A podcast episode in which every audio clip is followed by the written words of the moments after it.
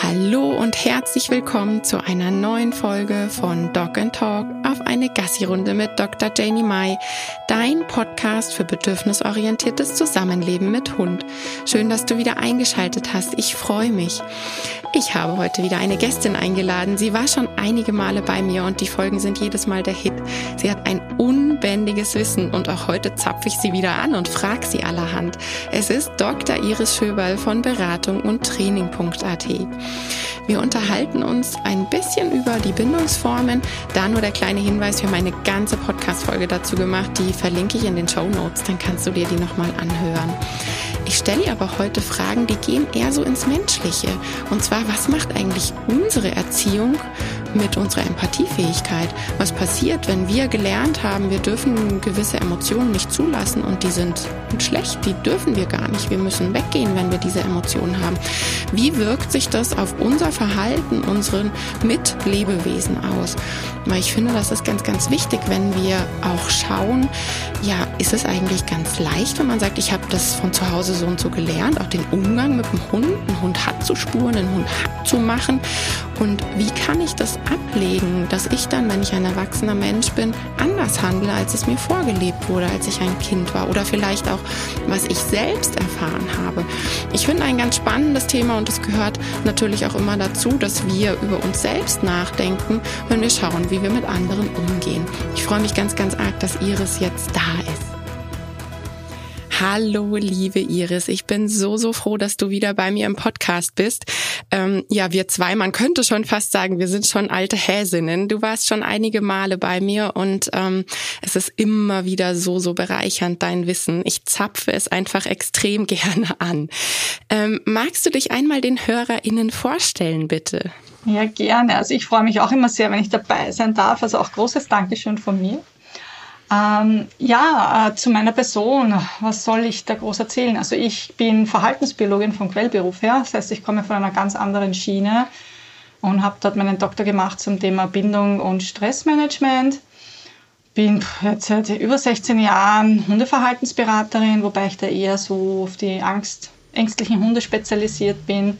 Kranke mhm. Hunde, sehr viel auch Kindhund, also Familien mit Hund und arbeite letztendlich als Familienberaterin, Kind, Hund, Katz, Eltern, das ganze Package. Das heißt, ich habe auch da diverse Weiterbildungen gemacht, wie psychologische Beraterin, Säuglings-, Kinderelternberaterin, weil mir immer mehr aufgefallen ist, dass die Hunde die gleichen Symptome, Verhaltenskreativitäten äh, und Problemstellungen zeigen wie die Kinder und häufig kommen dann Familien mit oh, wir haben da was mit dem Kind und dann stellt sich raus, boah, beim Hund ist aber auch, geht's auch ordentlich ab, also der bräuchte mhm. auch was oder umgekehrt.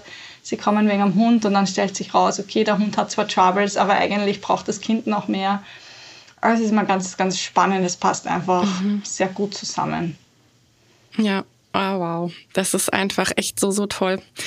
Ähm, du hast jetzt einiges über Bindung gesagt. Erzähl uns doch einmal ganz kurz, ähm, welche Bindungsformen es zwischen Eltern und Kindern gibt. Ja, also wir haben drei Grundmuster. Das ist die sichere Bindung, die wir idealerweise anstreben, wo das Kind lernt, dass die Mutter bzw. der Vater als sichere Basis zur Verfügung steht, von der aus die Welt erkundet werden kann. Und dass es aber immer, auch wenn es Stress hat, sich unwohl fühlt, sofort wieder zurückkommen kann, eben in den sicheren Hafen. Also diese Kinder lernen auch gut mit Emotionen und Stress umzugehen. Über ihre Bindungsfigur lernen sie das. Und dann haben wir noch zwei unsichere Bindungsmuster. Einerseits die unsicher vermeidende Bindung. Hier ist es so, dass die Kinder gelernt haben, dass ähm, Nähe nicht so wertgeschätzt wird, um Emotionen oder Stress zu regulieren, dass sie lernen, ihre Probleme selber zu lösen, nach außen wirkt so, als ob die gar nichts brauchen würden in stressvollen Situationen. Aber Studien zeigen, dass die super hohe Stresswerte haben. Sie tun nur so, als ob sie nichts brauchen. Das heißt, deren ihre mhm. Strategie, sich in sich zurückzuziehen und eher angepasst, sich mit irgendwelchen Objekten zu beschäftigen. Und das resultiert dann meistens eher aus Familiensystemen, wo eben Stress und Emotionen eher eben nicht reguliert wird über Nähe, über mhm. Feinfühligkeit wo man Selbstständigkeit sehr früh anstrebt zum Beispiel. Mhm. Ja. Und die mhm. unsichere ambivalente Bindung, das ist äh, auch eine eben unsichere Form. da ist es so, dass Doppelbotschaften von der Bindungsfigur kommt, so wie geh spielen, aber pass ja auf. Oder einmal ist sie verfügbar, einmal ist sie nicht verfügbar, einmal feinfühlig, einmal nicht so feinfühlig und genervt. Und die Kinder zeigen dann ähnliches äh, Verhalten, auch ambivalentes Verhalten. Die gehen erst gar nicht weg von der Bindungsfigur, weil es könnte ja wo irgendwie was, oh, das wissen wir ja nicht, ob was unsicher ist, da bleibe ich lieber gleich da. Und die suchen sehr, sehr viel Nähe. Ähm, zugleich sind sie aber teilweise dann auch frustriert in stressvollen Situationen, lassen sich nicht gut beruhigen von der Bindungsfigur. Also hier ist einfach das Bindungssystem oder das Bindungsverhaltenssystem, wie wir es nennen, viel häufiger aktiviert, dass sie viel häufiger Nähe suchen, diese zwar auch bekommen, aber es schwerfällt oder den Eltern schwerfällt, da die Emotionen entsprechend zu regulieren. Ja, und dann gibt es noch eine zusätzliche, es ist kein eigenständiges Bindungsmuster, wir sprechen von Bindungsdesorganisation, wenn äh, das Kind etwas Bindungstraumatisierendes erlebt hat, wie Gewalt, Vernachlässigung, aber auch psychisch kranke Eltern, hochbelastete Eltern, im Burnout zum Beispiel ja, oder Mehrfachbelastungen mit viel Stress im Familiensystem und äh, vielen Ängsten, also ängstigendes oder ähm, ja, ängstliches Verhalten der Eltern dass das dann dazu führt, dass die Kinder sich nicht mehr anpassen können an diese Gegebenheiten und wir sind dann in einer Überforderungsreaktion und, und mitunter dann halt auch in einer Bindungstraumatisierung. Das ist dann eine sehr komplexe Geschichte, mhm. die dann auch im Zusammenhang steht, das weiß man von diversen Daten und Studien eben schon, dass in einer klinischen Stichprobe mit Jugendlichen ähm, mit Emotionsregulationsproblemen äh, und sozialen Problemen, dass diese zu 70 bis 90 Prozent unsicher und oder desorganisiert gebunden sind. Was bedeutet, mhm. dass die sichere Bindung eben mit einem besseren Stressmanagement über Lebzeit einhergeht, mit einer besseren Emotionsregulation, ähm, auch dass sich andere Menschen äh, sozusagen mir mir helfen können, äh, mich unterstützen, sozial unterstützen können in schwierigen Situationen, dass ich das annehmen kann, selber auch bieten kann, wenn ich eine sichere Bindung erfahren habe. Und das ist in der unsicheren Bindung mitunter schwieriger und in der desorganisierten sowieso auch ein Problem. Mhm. Und wie kann man die Bindungsformen nach neuestem Wissensstand auf unsere Hunde übertragen? Spannenderweise relativ gut. Also es gibt schon einige Studien, die zeigen, dass Hunde eine Bindung zu Menschen aufbauen. Also die einfache Form von Bindung im Sinne von, wir sind gern beisammen, es tut uns gut, in der Nähe zu sein. Äh, es wird das Bindungshormon Oxytocin ausgeschüttet, es wird Stress reduziert. Das natürlich nur unter der Voraussetzung, dass das auf freiwilliger Basis passiert, dass der Hund gerne bei einem ist und sich wohlfühlt und uns vertraut. Mhm. Und wir haben ja auch ein Projekt dazu gehabt zur Mensch-Tier-Beziehung äh, mit Bindung, Stressmanagement an der Uni Wien unter der Leitung von Professor Kottroschall. Und auch da haben wir die gleichen Bindungsmuster gefunden, eben das sichere Bindungsmuster, unsicher vermeidend, unsicher ambivalent und wir hatten sehr wohl auch Hunde mit desorganisierten Elementen sozusagen in unserem äh, Projekt gehabt. Also es ist sehr gut übertragbar. Wir müssen aufpassen natürlich, weil wir die Testungen äh, immer mit erwachsenen Hunden machen und eben im Humanbereich erfolgt das Bindungsassessment mit Kindern von so 10 bis 20 Monaten. Also das ist schon nochmal ein Unterschied, aber im Großen und Ganzen können wir schon sagen, die Bindungsmuster sind sehr ähnlich. Trotzdem ist ein Hund Hund. Nicht jeder Hund muss eine Bindung haben zu einem Menschen. Viele haben nur eine Freundschaft. Viele haben gar nichts, weil sie irgendwelche Streuner sind, äh, kaum Kontakt zu Menschen haben oder verwilderte Haushunde sind. Und man hört dann auch immer wieder so, ja, der Hund hat ja keine Bindung oder der Hund zeigt äh, kein Näheverhalten zum, zum Halter, der ist autistisch. Und dann stellt es mir schon sämtliche Haare auf, weil ein Hund muss per se nicht äh, mit Menschen können wollen. weil wenn der nicht sozialisiert ist oder den Menschen noch nie als Bindungspartner erlebt hat, dann gehört der Mensch nicht zum normalen sozialen Umfeld des Hundes und dann verhält sich der Hund auch nicht so gegenüber Menschen. Das hat dann aber nichts mit Autismus zu tun, wie wir das bei Menschen kennen, wo die Kinder nicht wenig interagieren weniger Augenkontakt zum Beispiel zeigen, sich schwerer tun, Emotionen bei anderen zu lesen und Emotionen zu zeigen. Und das wird manchmal leider auch übergestülpt auf Hunde. Und da denke ich, da müssen wir echt aufpassen, weil Hunde sind Hunde, Menschen sind Menschen. Und wenn ein Hund eben nicht sozialisiert ist und deshalb Augenkontakt meidet, nicht in Interaktion tritt äh, und für uns asozial wirkt, wenn man das jetzt hart mhm. Dann hat das nichts mit asozial sein zu tun, sondern einfach damit, dass wir nicht zu seiner Lebenswelt gehören. Mhm, ich kann noch sagen, jeder, der sich da beim Bindungsbegriff noch richtig vertiefen möchte, Iris und ich haben letztes Jahr eine ganze Folge aufgenommen, wo es nur um Bindung ging.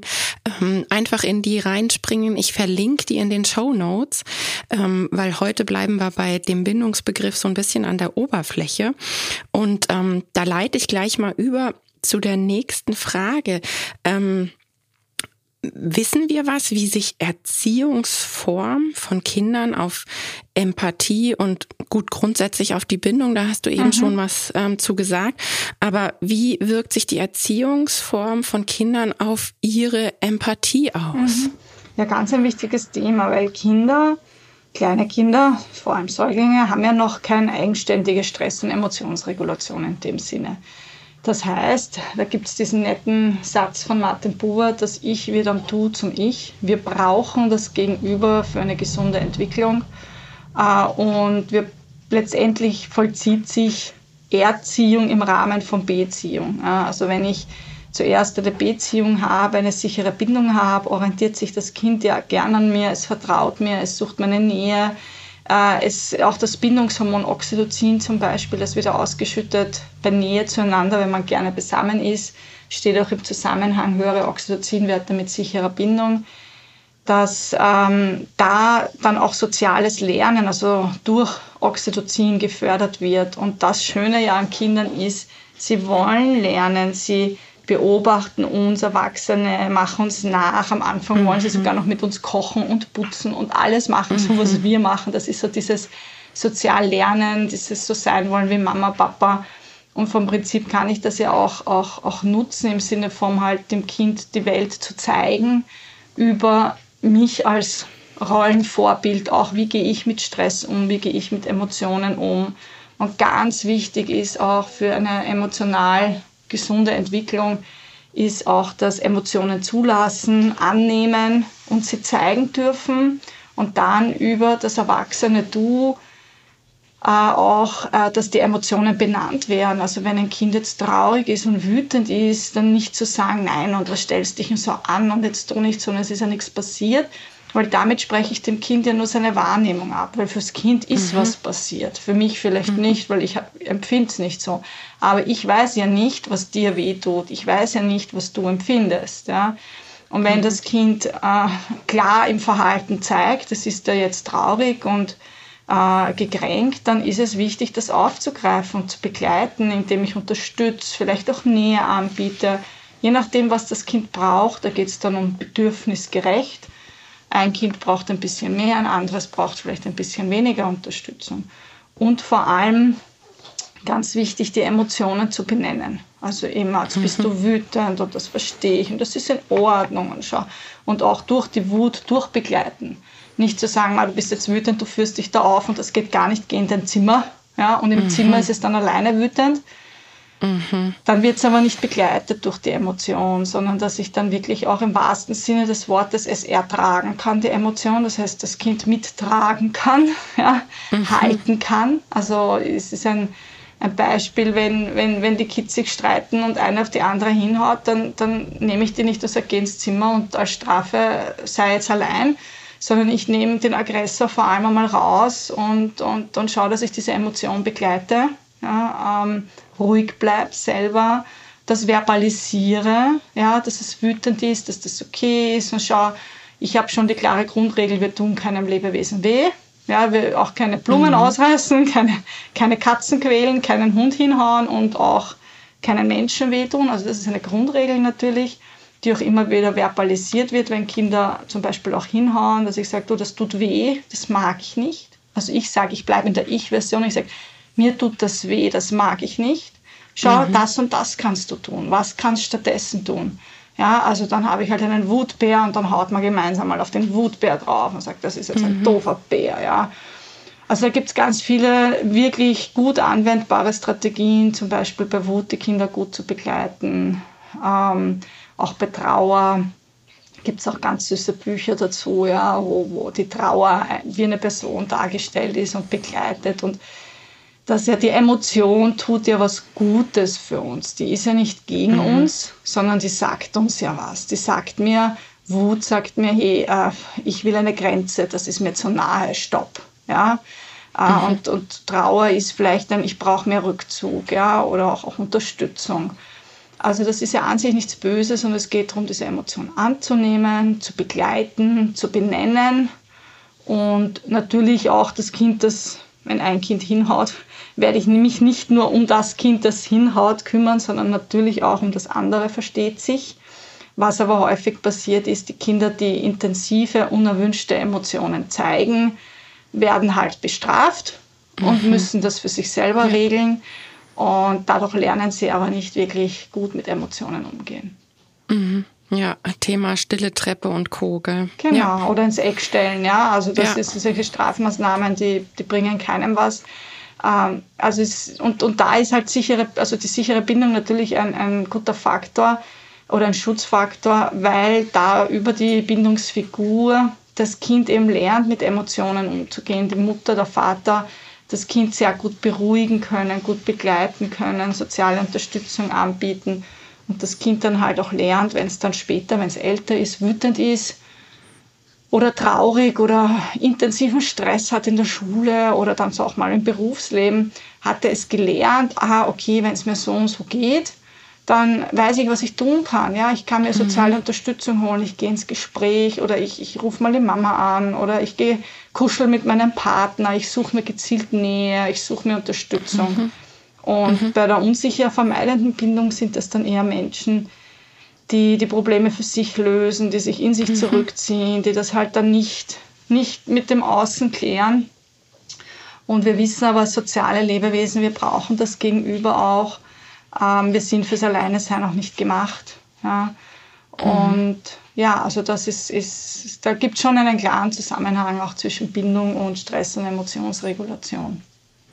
Und ähm, die Empathiefähigkeit oder grundsätzlich eben auch dann Empathie zeigen zu können. Ja, ähm, das ist dann die, auch, die in Folge, ja. genau. Also mal zuerst geht es mal darum, das sind Entwicklungsschritte, ja, wie sozusagen Empathie ist ein großer Begriff. Also das inkludiert ja, dass ich mich in andere hineinversetzen kann, aber nicht nur mich in andere hineinversetzen kann, sondern auch äh, darauf eingehen kann, ja, eventuell, also auch empathisch mhm. handeln kann und das setzt aber voraus, dass ich mich selber spüre. Wenn ich mich selber nicht spüre, meine eigenen Emotionen nicht erkenne und benennen kann und nicht zuordnen kann, dann werde ich es bei anderen auch nicht können. Mhm. Äh, das heißt, das ist einmal die Basis, dieses Emotionen benennen, erkennen, zuordnen können bei sich selbst, damit ich es auch bei anderen erkennen kann. Und auch da brauche ich wieder sensible, stabile ein sensibles, stabiles Du sozusagen, ja, mhm. dass mir das vorlebt, auch, auch im Umgang mit anderen. Also zum Beispiel, ähm, ich arbeite viel mit Kind und Hund. Wenn die Eltern feinfühlig gegenüber dem Hund sind und sagen, schau du, der Hund, der hat jetzt Angst, der, der, der zeigt das so und so, ähm, der braucht jetzt eine Pause, ja, den lassen wir jetzt in Ruhe, den lassen wir jetzt schlafen, der geht Heidi machen, ja, äh, und ich das von klein auf begleite. Der Zweijährige kann das vielleicht noch nicht umsetzen allein und der ist auch in keinster Weise verlässlich dann, dass er nicht hingeht. Mhm. Ja. ja. Aber äh, wenn ich das von klein auf immer wieder benenne, wie geht es dem Hund, woran erkenne ich das, ja, wie, wie fühlt sich der Hund, ja, äh, dann kann das Kind lernen, sich auch in diesen, also die, die Emotionen zu erkennen, zu benennen beim Hund und auch was braucht es dann. Und mhm. das Schöne ist, gerade Emotionen bei Tieren, wenn die Kinder das lernen, es ist schon schwieriger, als Emotionen bei Menschen zu erkennen. Es ist eine ja. andere Art. Ja. Und ja. das erfordert halt besonders stark nochmal diese, ich sage jetzt einmal, sozialen und emotionalen Kompetenzen. Und da gehört Empathie, gehört zu den emotionalen Kompetenzen natürlich dazu. Äh, also das ist zum Beispiel beim Kind-Hund-Thema eine schöne Sache. Wenn ich aber, und das gibt es leider auch, mit meinem Hund schroff umgehe, wenig liebevoll, in Schimpf ins Eck schick, der sich mhm. vom Kind alles gefallen lassen muss, ähm, dann lernt das Kind da natürlich keine emotionalen Kompetenzen. Ja? Ähm, und es gibt halt auch einen Zusammenhang, das muss man, da gibt es auch schon klare Daten, eh schon lange zu, äh, zwischen Gewalt gegenüber Tieren und Gewalt gegenüber Menschen. Also mhm. da ist, ist der, der Sprung nicht weit. Also mhm. das heißt, wenn ein, ein, ein Kind äh, schon sehr jung, sehr gewalttätig gegenüber Tieren ist, und damit meine ich nicht dieses äh, dass sie mal mit irgendwie, keine Ahnung, eine Ameise zerquetschen, weil sie nicht wissen, dass sie dann nachher nicht mehr lebt. Ja, ja. ja? Also kleine ja. Kinder wissen ja am Anfang nicht, was heißt das jetzt. Ja? ja? Aber es gibt dann ein Alter, wo sie das erfassen können und dann gibt es ja wohl Kinder, die brutal sind, die Tiere quälen, also wirklich quälen. Mhm. Und da gibt es ja wohl, das ist eigentlich ein Risikofaktor, wenn man sowas bei Kindern beobachtet, würde ich unbedingt mehr Unterstützung holen, weil einfach die Wahrscheinlichkeit doch größer ist, dass sie auch Gewalt gegenüber anderen Lebewesen später zeigen, weil das ein Hinweis mhm. ist, dass sie sich da einfach nicht hineinversetzen können und, und da mit der Empathie und sozialen und emotionalen Kompetenzen eventuell großer Förderbedarf ist. Ja, ja, ja, du hast das soziale Lernen auch schon angesprochen. Also mhm. das ähm, weiß ich auch noch in der Ausbildung bei Family Pause war das das große Thema eben dieses Vorleben. Mhm. Sei ein sicheres Vorbild für dein Kind, was eben noch überhaupt nicht ja. versteht, was du tust, aber es nachahmt. Und dieses Nachahmen, dieses soziale Lernen ähm, wie genau das ist, das habe ich wirklich erst durch meine eigene Tochter verstanden. Mhm. Dass selbst wenn man denkt, sie hören gerade nicht zu, sie schauen eh ja. eh nicht, die sind wie trockene Schwämme. Was die alles mitbekommen, das ist faszinierend, ja. wirklich. Und ähm, da, ich glaube auch einfach durch das Zusammenleben eben mit meiner Tochter bin ich da auch nochmal ganz, ganz anders, was das soziale Leben und Vorleben eben auch anbelangt. Mhm. Ähm, ja, wie, wie schwer ist es dann, wenn man gelernt hat, der Hund hat halt zu gehorchen und das ist nur ein Hund. Und wie du gesagt hast, die Eltern schauen zu, ähm, wenn da der Hund äh, von den Kindern ja belangt wird und alles machen darf und der Hund hat sich das halt gefallen zu lassen. Mhm. Wie schwer ist denn das dann später in, im Erwachsenenalter zu verändern und ja. eben einen anderen Umgang zu pflegen, so wie wir es jetzt eben propagieren, mhm. den bedürfnisorientierten Umgang mit dem Hund. Wie schwer ist das, ähm, wenn man da umlernen möchte? Naja, um Neulernen oder Umlernen, also Umlernen ist generell schwerer als Neulernen. Das ist eine, eine generelle Grundregel. Ähm, es ist machbar, aber es erfordert einmal, ich sage immer, wo ein Wille, da ein Weg und wo kein Wille, da kein Weg. Also die Grundvoraussetzung ist, dass die Person das wirklich möchte, sonst braucht man gar nicht weiterreden. Und es ist natürlich immer angenehmer und bequemer, in meinem kleinen Verhaltensrahmen, den ich gelernt habe, zu bleiben. Weil sobald ich über meinen Tellerrand schaue und sobald ich in mich außerhalb meiner Komfortzone bewege, kostet mich das einfach mehr Energie äh, und ist anstrengend. So ehrlich müssen wir sein. Das heißt, wenn ich bisher mhm. gelernt habe, äh, äh, der Hund hat zu parieren äh, und der Hund hat zu machen, was ich sage, weil das ist ein Hund. Ja?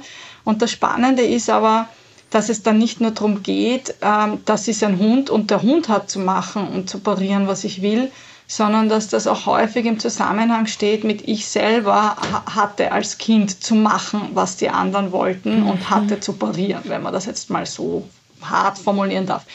Ist natürlich kein Absolutismus, trifft nicht generell zu, weil es gibt sehr wohl auch Menschen, die an sich äh, die wirklich sehr liebevolle Erziehung erfahren haben und sehr achtsam sind und bindungsorientiert auch mit ihren Kindern und sehr fürsorglich, aber leider an einem Hundetrainer geraten sind, der ihnen das so erklärt hat und sie haben es mhm. halt geglaubt.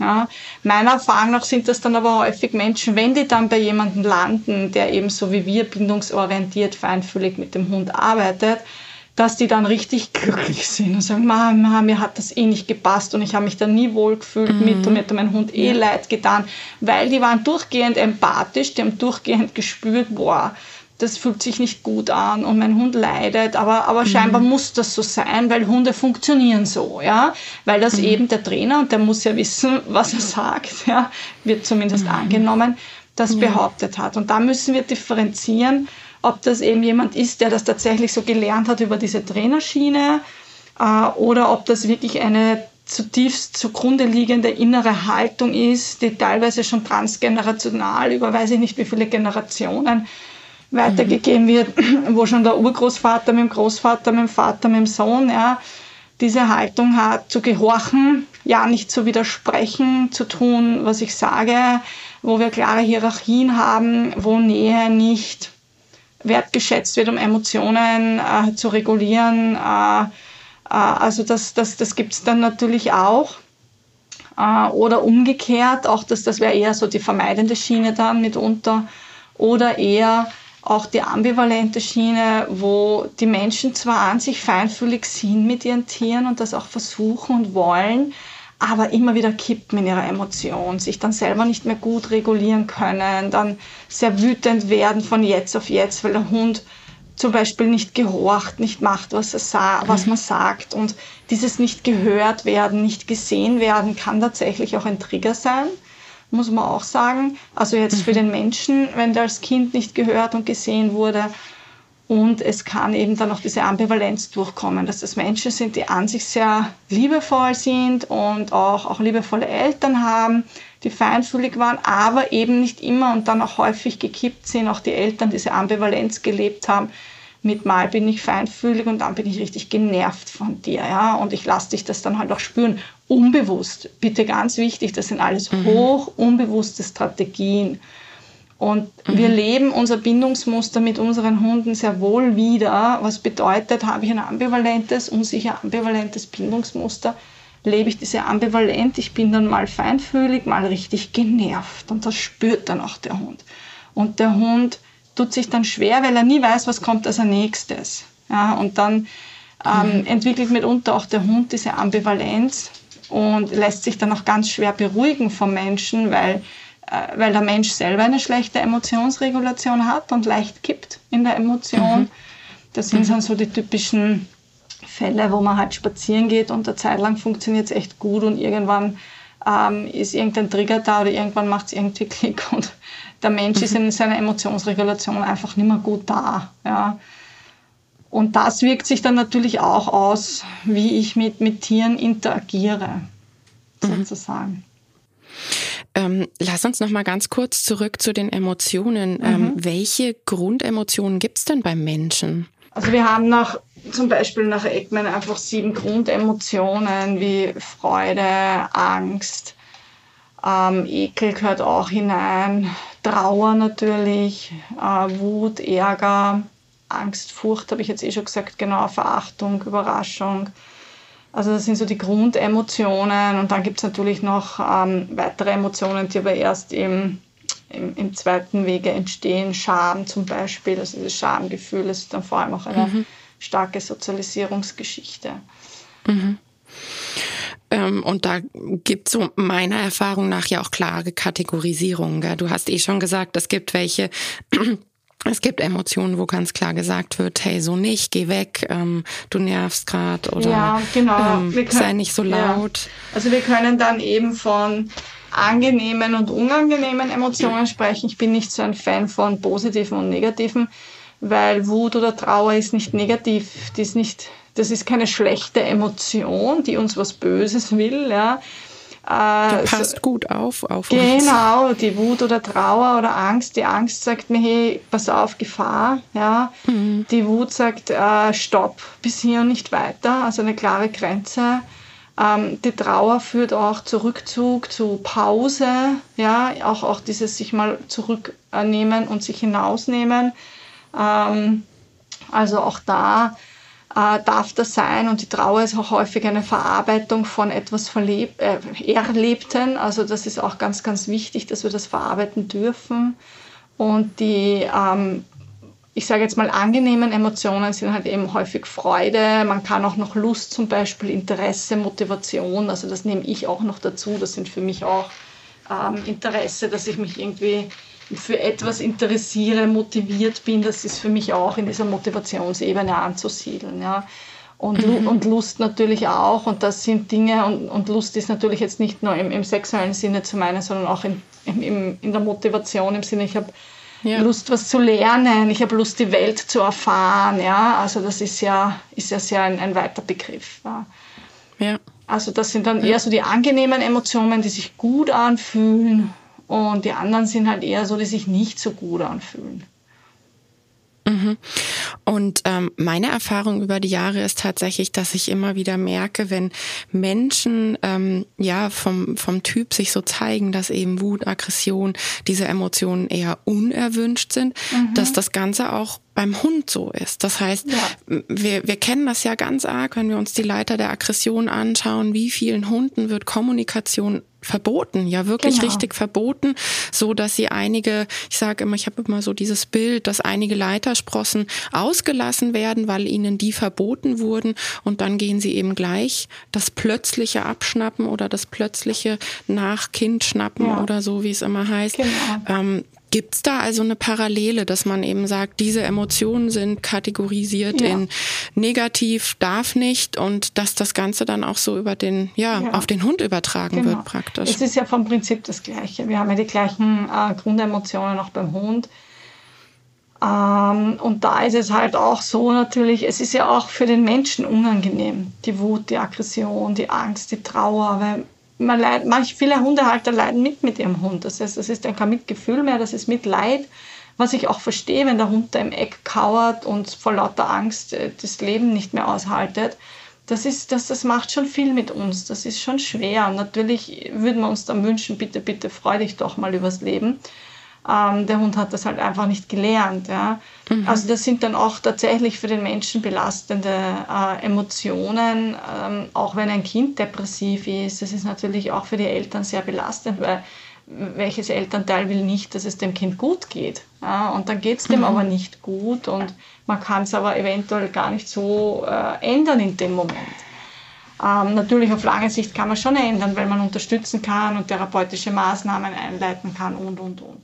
Und beim Hund ist gerade das Thema Aggression so eine Sache, ähm, weil Angst wird häufig entweder gar nicht erkannt äh, oder halt eher hingenommen, weil von dem Hund geht mhm. vielleicht weniger Gefahr aus, außer er kippt dann in die Angst-Aggression, aber da sind wir halt wieder in der Aggression drinnen. Und Depression wird tatsächlich häufig einfach auch übersehen und, und ähm, ja, ist ja auch nicht, wenn es nicht gesehen wird, dann auch keine Belastung für den Halter und dann für den Halter kein Handlungsbedarf, auch wenn der Hund leidet. Mhm. Bei der Aggression ist es natürlich ein unerwünschtes, äh, also das resultierende Verhalten aus der Aggression ist unerwünscht. Wir müssen differenzieren zwischen Verhalten und Emotion. Ja. Weil ja. äh, fünf Hunde können die gleiche Emotion haben, aber zeigen fünf verschiedene Verhaltensstrategien. Ja. Äh, und Aggression ist halt auch etwas Unangenehmes. Na, was denken denn die Nachbarn, wenn der sich so an der Leine aufführt? Oder es ist auch anstrengend. Es kostet Energie ähm, und belastet wiederum alle Beteiligten. Ja, und wenn ich natürlich dann die Aggression äh, oder sagen wir mal Wut, weil ich finde Aggression noch zu, zu hoch gegriffen, wenn der Hund sagt, stopp, nicht weiter, ja, und, und, und einmal die Zähne zeigt, und, und vielleicht ein bisschen knurrt auch, ja, dann, und es wird ihm aberzogen, dann erziehe ich das Verhalten ab. Also er zeigt nicht mehr mhm. das Zähnezeigen und das Knurren, aber die Emotion ist ja immer noch da, die habe ich ja nicht verändert. Ja. Wenn ich an der Basis ja. nichts verändere, äh, geht es dem Hund nach wie vor nicht gut. Er ist nach wie vor, fühlt er sich bedroht, fühlt sich bedrängt und will hier weg, aber kann nicht. Und dann habe mhm. ich das Problem, dass diese Hunde halt dann anfangen, das Nächstmögliche zu zeigen, wie du sagst, eben auf der Eskalationsleiter. Und das ist dann halt ein Drohschnappen zum Beispiel, noch ohne Kontakt. Und wenn das aber auch abgezogen ja. wird, weil böser Hund, du darfst nicht schnappen, äh, dann wird er halt einmal richtig zupacken. Also ein Hund, der nicht mehr knurrt, wenn er Distanz will, und sich unwohl fühlt, den finde ich viel gefährlicher als einen Hund, ja. der seine Emotionen ganz klar noch zeigt und ich weiß, woran ich bin und was als nächstes kommt. Ja, ja, das sage ich ähm, meinen KundInnen auch immer und ähm, da kriege ich immer große Augen als Reaktion, wenn ich sage, boah, ist es nicht grandios, wie toll dein Hund knurrt. Genau.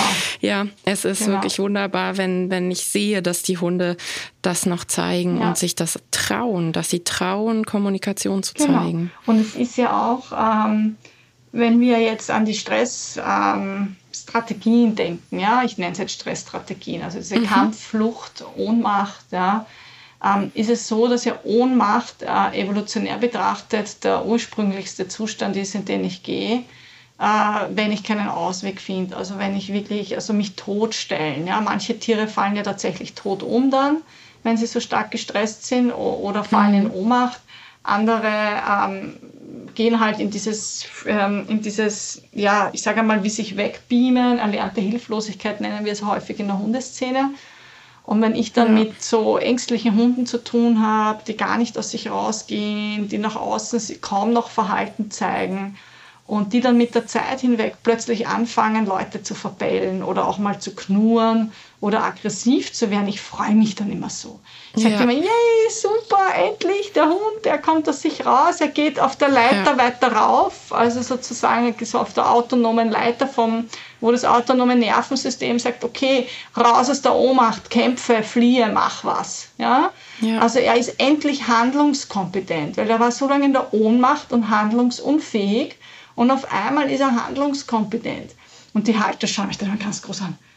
Echt, das ist jetzt gut? Und ich sage, ja, das mhm. ist gut, weil jetzt fängt er endlich an, Verhalten zu zeigen. Unter Anführungszeichen hat vorher auch Verhalten gezeigt, aber eher passiv. Jetzt wird er aktiv und handelt. Und an der Aggression und, äh, äh, kann ich viel besser arbeiten als an, der, an einem apathisch im Eck sitzenden Hund, äh, der ja. überhaupt gar nichts mehr will und kann in seinem Leben. Ja. ja. Ja. Und das verstehen dann die Menschen schon, wo ich sage, das ist so wie wenn ich auch in der Arbeitswelt zum Beispiel, ich, ich arbeite auch in der psychologischen Beratung, momentan mit einer Klientin eh schon seit Jahren. Ich war jetzt sicher ein Jahr am Stück in der Ohnmacht, auch, auch in der, vom Prinzip eigentlich in der Depression auch. Und, und war sehr viel in der Traurigkeit und wollte gar nichts mehr und sich nur zurückziehen und war ganz schwierig für sie. Und dann war irgendwann jetzt der Punkt erreicht, wo sie so richtig mal wütend geworden ist und wir mhm. dann auch mhm. Aggressionsarbeit machen und dann auch einmal mhm. gemeinsam einfach mal brüllen, also nicht gegenseitig, aber einfach gemeinsam mal schon, brüllen, ja. den Frust rauslassen, auf den, mit dem Teppichklopfer mal auf die Matratze draufhauen und einmal sagen, das geht so nicht, das ist nicht okay, ja. Oder mhm. einfach dieses Stopp, ja, auch dieses Nein sagen. Das sind dann häufig auch Menschen, die sich ja so viel gefallen lassen, nicht Nein sagen, keine Grenzen setzen, mhm. alles in sich aufsaugen ähm, von den anderen, obwohl es ihnen selber nicht gut geht damit. Und wo sie dann endlich einmal ins Nein sagen gekommen ist. Ja? Und das, was ja ein Hund macht, wenn der knurrt, ist ja Nein sagen. Sagt Stopp, ja. ich mag das ja. nicht, was du tust. Oder Stopp, das ist mein Revier. Ja?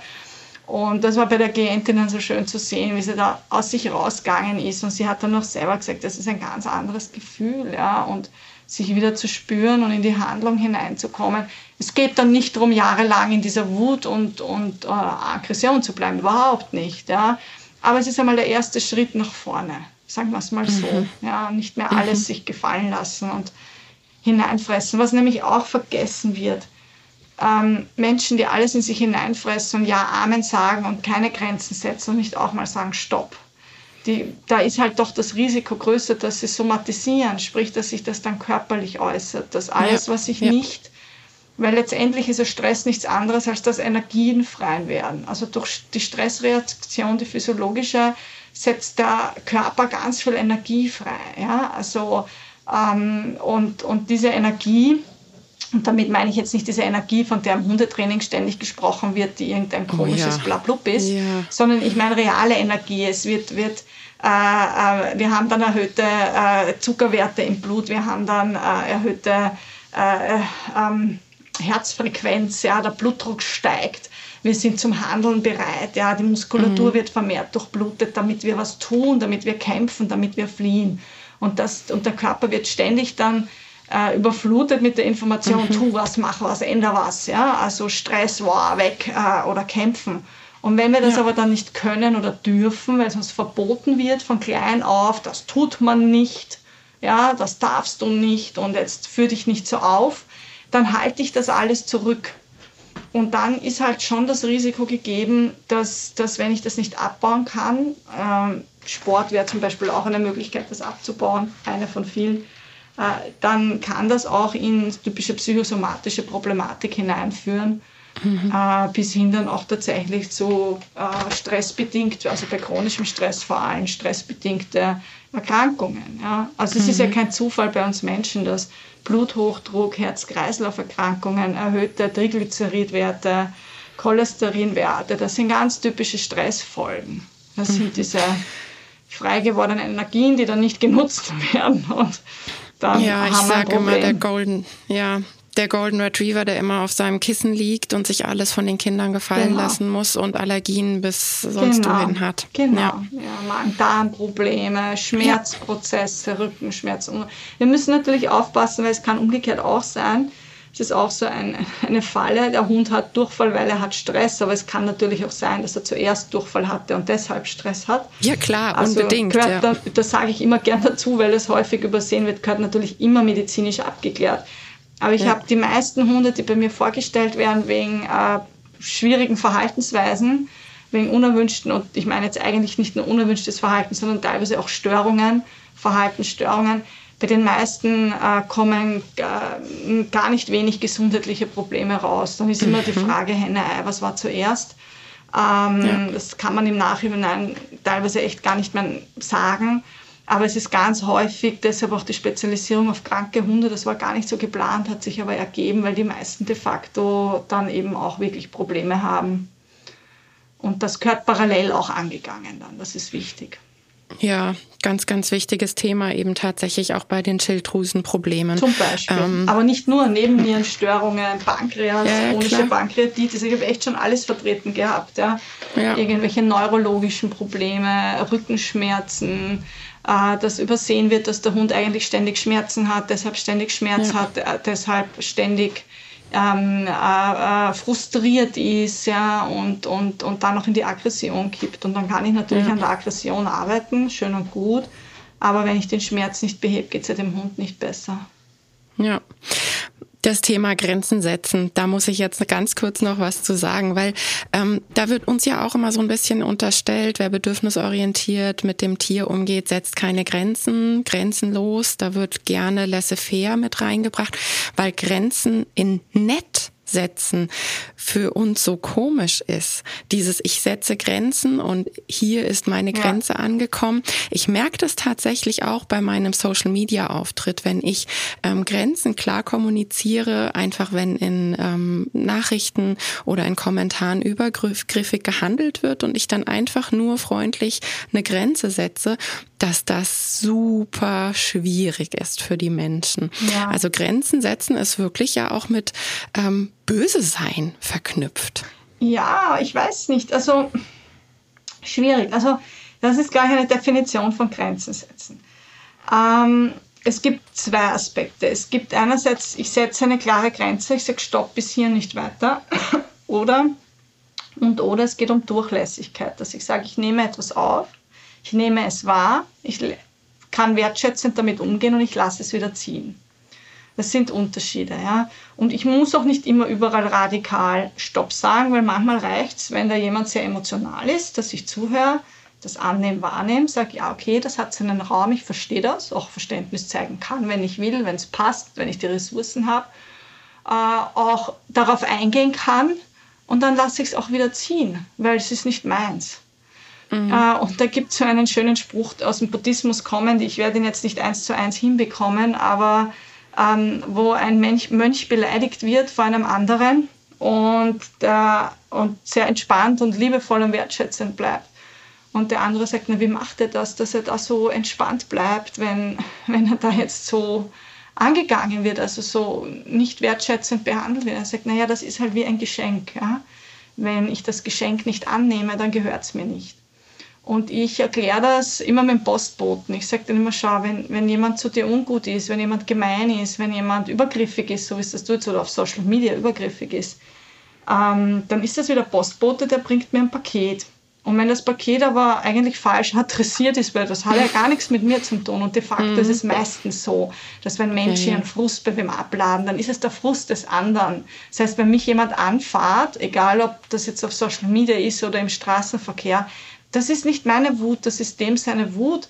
Und mhm. es wird nur zu meiner, wenn ich dieses Postpaket annehme. Und wenn ich so aber sage, nee, danke, falsch adressiert, Sie dürfen es mitnehmen, äh, das kann ich sehr wertschätzend sagen.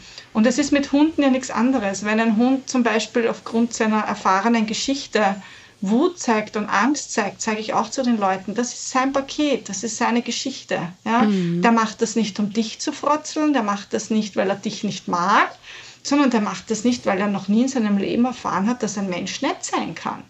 Mhm. Oder der macht das einfach, weil er gerade einen Hormoncocktail hat, jenseits von Gut und Böse, und sein Gehirn gar nicht die Kapazitäten hat, jetzt anders zu reagieren. Ja. Und das nimmt dann sehr viel Frust beim Halter, weil viele ja dann auch wütend reagieren, weil sie sich angegriffen fühlen von ihrem Hund. Ja, ja. Äh, und, und das ist halt was, also da habe ich, muss ich gestehen, auch für mich, für mein Leben viel mitgenommen, wo ich sage, ist das jetzt meins oder ist das deins? Und wenn ich weiß, das ist deine Emotion, nicht meine, dann darf ich sie beim anderen lassen. Und Grenzen setzen im pädagogischen Sinne ist halt auch, äh, ich nehme an, du wirst dein Kind äh, an der Hand halten im Straßenverkehr ist ja, glaube ich, noch relativ jung, gell? Ja. Ähm, weil du ja das nicht war am Samstag gerade Thema, deshalb muss ich so grinsen. Ja. Wir hatten dieses Gespräch am Samstag sehr intensiv, ja. Okay, und wenn du jetzt natürlich das nicht tust, besteht tatsächlich Lebensgefahr. Ja. Äh, und indem du dein Kind an der Hand hältst, setzt du eine Grenze. Nur die meisten nehmen das nicht als Grenze wahr, weil es ist ja selbstverständlich. Na, nona, nicht mache ich das. Wenn ich mhm. meinen Hund an der Leine führe, weil er ein Jäger ist und ich Sorge habe, dass er erstens sich selbst verletzt beim Jagen oder vielleicht ein Wild verletzt, geschweige denn geschossen wird, setze ich mhm. durch das Schleppleinenführen eine Grenze. Er ist begrenzt ja. in seinem Tun wenn ich meinem Hund im Straßenverkehr an äh, ein, ein, bei mir heißt es nicht Fuß, sondern bei mir heißt es Leine. Also wenn ich Leine sage, mhm. heißt es, mein Hund ist in meinem Nahumfeld, also wirklich so innerhalb von einem halben Meter bei mir dann setze ich eine Grenze. Wenn ich meinem Hund sage, warte vorm Essen, setze ich eine Grenze.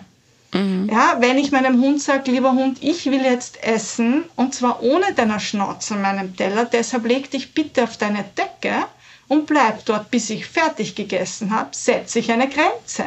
Mhm. Und das wird oft nicht als Grenze verstanden. Also für mich ist ja. Grenzen setzen überall da, wo ich sage, ich habe ein Bedürfnis, ich ja. will, dass das auch wertgeschätzt wird. Äh, und oder ich habe die Verantwortung, dein Leben zu sichern und dich feinfühlig ja. und sicher durchs Leben zu führen. Das alles sind Grenzen, die ich setze, weil der Hund gerade nicht frei ist zu tun, was er vielleicht anderes gern tun möchte, nämlich mein Mittagessen von meinem Teller zu fressen. Ja. Den Hasen zu jagen, über die Straße rüber zu rennen, um den Nachbarn zu begrüßen. Ja, und, und, all das geht eben auch in nett, weil der Unterschied dann ist, sage ich Kissen, weil ich das trainiert genau. habe, oder zerre ich den Hund am Halsband dahin, drücke ihn runter und genau. lasse ihn nicht aufstehen. Genau. Und das ist so wichtig, diesen Unterschied das zu verstehen. Ist, das ist, da bin ich dann natürlich auch im Training drin, dass ich meinem Hund ja. sage, was möchte ich. Ja? Also wir haben auch momentan Hundezusammenführung mit zwei neuen Hunden und meinem Hund. Funktioniert sehr gut. Und die eine Maus, die neue Hundemaus, ist eine ganz eine süße, aber sie gibt zum Beispiel super gerne Busse ins Gesicht. Mhm. Ich persönlich mag das nicht. Ihr Herr liebt das heiß, ich persönlich mag das nicht. Und die Maus wird jetzt einfach bei mir lernen und sie, sie ja. wird schon weniger. Die mag das nicht. Und ich setze dann halt die Grenze, indem ich die Hand vor mein Gesicht halte und sage, boah, ich, ich mag das nicht. Also ich sage das dann auch, ich mag das nicht. Oder ich drehe mich weg und sage, ich mag mhm. kein Busse. Ja. Und sie sitzt dann teilweise vor mir, man merkt schon, wie sie sich so beherrscht und so, ich will, aber ich will ja ein Busse mhm. geben. Ja. Und es ist so entzückend und für sie ist das einfach neu und sie erfährt aber hier eine Grenze, weil es ist meine Grenze. Mir ist es, ich mag das tatsächlich nicht, ein Zungenkuss vom Hund, das ist jetzt vielleicht übertrieben, aber ich muss es nicht ja. haben. Ja. Ja. Und meine Hunde machen das bei mir auch nicht, weil sie wissen, das mag sie nicht. Und das ist einfach eine Grenze, die ich habe. Und die erfährt sie auf eine liebevolle Art, wo ich mich einfach abwende und sage, ich mag das nicht. Ja, und in dem Moment, wo sie dann mir ein bisschen Raum lässt und ihre Schnauze nicht einen Millimeter neben meinem Auge hat, wende ich mich ihr zu und, und sie kriegt die Aufmerksamkeit, sie wird gestreichelt und, und sie darf auch die Handbusse geben und alles, aber nicht im Gesicht. Und das ist eine mhm. Grenze. Und das kann ich liebevoll, wertschätzend, feinfühlig machen und auch bedürfnisgerecht, weil ihr Bedürfnis ist Nähe.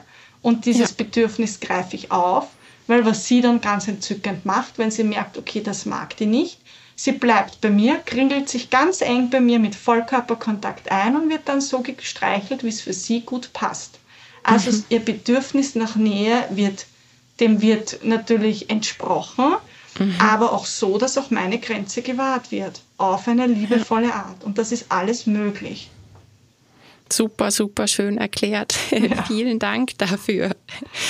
Ich glaube, das ist eine super interessante Folge, denn ähm, hier und da lasse ich gern mal einfließen, dass wenn man Schwierigkeiten hat, nett mit dem Hund umzugehen, dass es sich für einen selbst und das gesamte Umfeld lohnt, eben über Humantherapie nachzudenken und ähm, ja, ich glaube, so schwierig das anzunehmen ist, die Folge zeigt einfach, wie viel auch einfach das Ganze mit uns selbst ja, zu tun hat, ja. was da passiert. Und da ja. finde ich halt die Mischung ja auch, das ist halt mein Glück, dass ich ja. ja eben psychologische Beraterin bin und Familienberaterin. Das heißt, ich arbeite dann tatsächlich mit den Hundehaltern relativ flott eigentlich auch an ihrem Stressmanagement, an Artentechniken, an innehalten. Also bei mir beim Hundetraining ist häufig dabei, okay, bleib einmal stehen, lass den Hund mal Hund sein oder ich übernehme auch mal die Leine und der Hund ist mhm. einfach nur da und gesichert.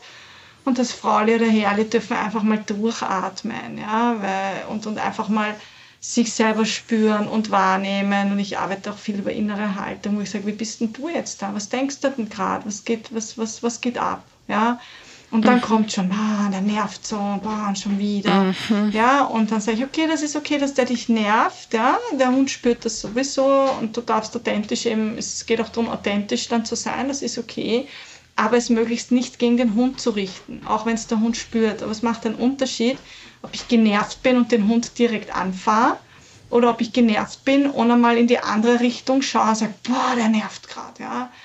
Äh, und es bringt auch nichts, diese Emotionen zurückzuhalten und runterzuschlucken, weil der Hund spürt sie ja sowieso. Ich meine, der kann Krebszellen riechen. Da brauche ich doch nicht glauben, dass der nicht wahrnimmt, wenn ich mich gerade total ärgere.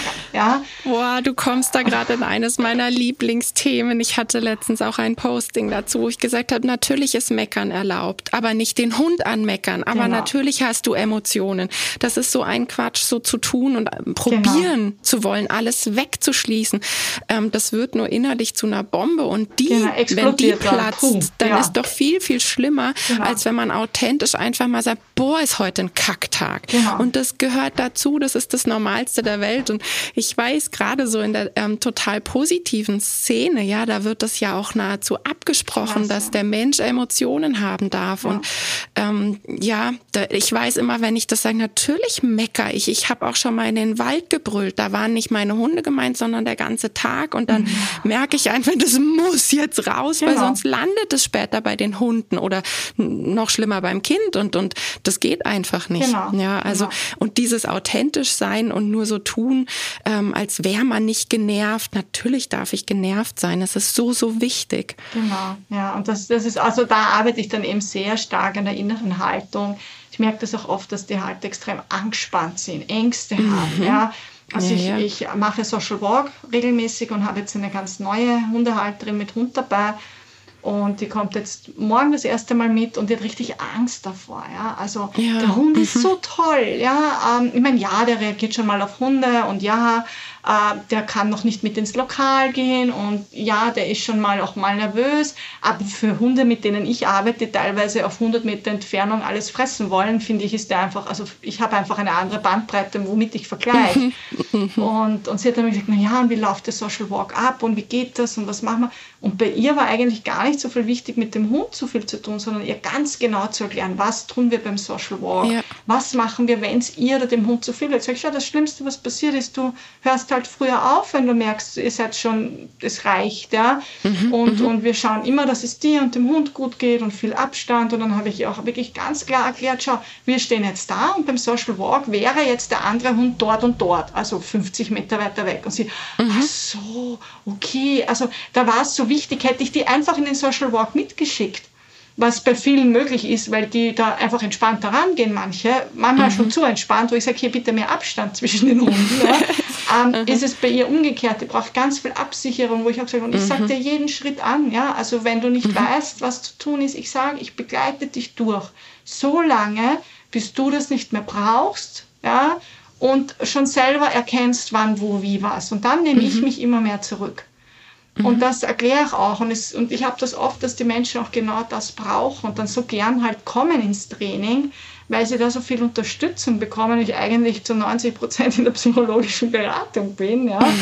Mhm. Und, und die Halter, ich sage immer, mein Auftrag ist es, den Halter anzuleiten. Und der Halter leitet ja. seinen Hund an. Ja. Und das kann er nur gut, wenn er sich sicher und wohl fühlt und äh, auch auch, auch erfassen kann, im wahrsten Sinne des Wortes begreifen kann, warum tun wir, was wir tun. Mhm, ja? ja? und das absolut. ist wiederum meine Kompetenz, dass ich emotional kompetent bin, dass ich empathisch bin, dass ich spüre, wie es dem Halter geht, sowieso wie es mhm. dem Hund geht. Das können ja. die meisten Hundetrainer erkennen, wie es dem Hund geht. Ähm, aber dieses, wie geht es dem Halter, was braucht ja. der gerade und den feinfühlig und bedürfnisgerecht orient, also begleiten. Ja? ja. Äh, und nur dann kann der Halter auch dem Hund die Sicherheit und Stabilität geben, die der Hund braucht. Ja, super schön. Ich glaube, das nehmen wir als Abschluss. Ähm, es war wie immer super, super lehrreich. Ich danke dir ganz arg für deine Zeit, Iris. Schön, dass du wieder da warst. Und ich hoffe, dir hat der Podcast genauso gefallen wie mir und du nimmst einiges für dich mit zum Nachgrübeln. Es wird zu dieser Folge natürlich auch wieder ein Posting auf Social Media geben, wo wir in den Austausch gehen können. Ich würde mich ganz arg freuen. Und wie immer freue ich mich, wenn du den Podcast bewertest. Eine 5-Sterne-Bewertung ist ganz, ganz wichtig. Davon lebt ein Podcast. Ich danke dir dafür und bis zum nächsten Mal. Tschüss, Iris. Ciao.